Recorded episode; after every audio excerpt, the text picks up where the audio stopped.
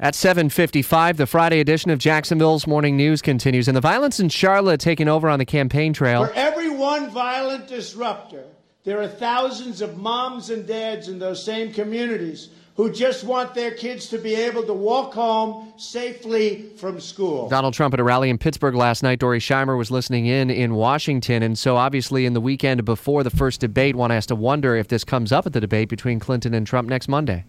I mean, I would be really surprised if it didn't. I think that we're going to see the two big stories we had this week terrorism at the beginning of the week in New York, New Jersey, and by the end of the week, the violence uh, in the conversation about uh, police. Uh, brutality in Charlotte. I think both of those questions will be asked of the candidates and how their visions to solve those problems differ. Now, Trump laid out his ideas, but did he did he try to draw a difference at all between himself and Hillary Clinton over you know how to deal with these issues in especially the black communities? Definitely, but I would say that it's more in tone and less in actual policy plans, which I think we've seen a lot of in this election season. Donald Trump tried to separate himself by taking the tone of he's the pro police candidate, that he's on uh, he's on their side, and Hillary Clinton is not, and she's going to deepen the divide between police and the communities that they serve.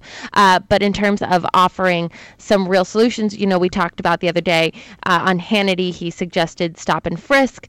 Um, but other than that, there's not a, a clear a clear plan of how he'll solve this problem. Dori Scheimer in Washington, the first debate Monday night at Hofstra University in New York. We are there, led by Washington insider Jamie Dupree and our Kevin Rayfuse, who's also in New York, and we will have live coverage beginning at 5 a.m. Monday.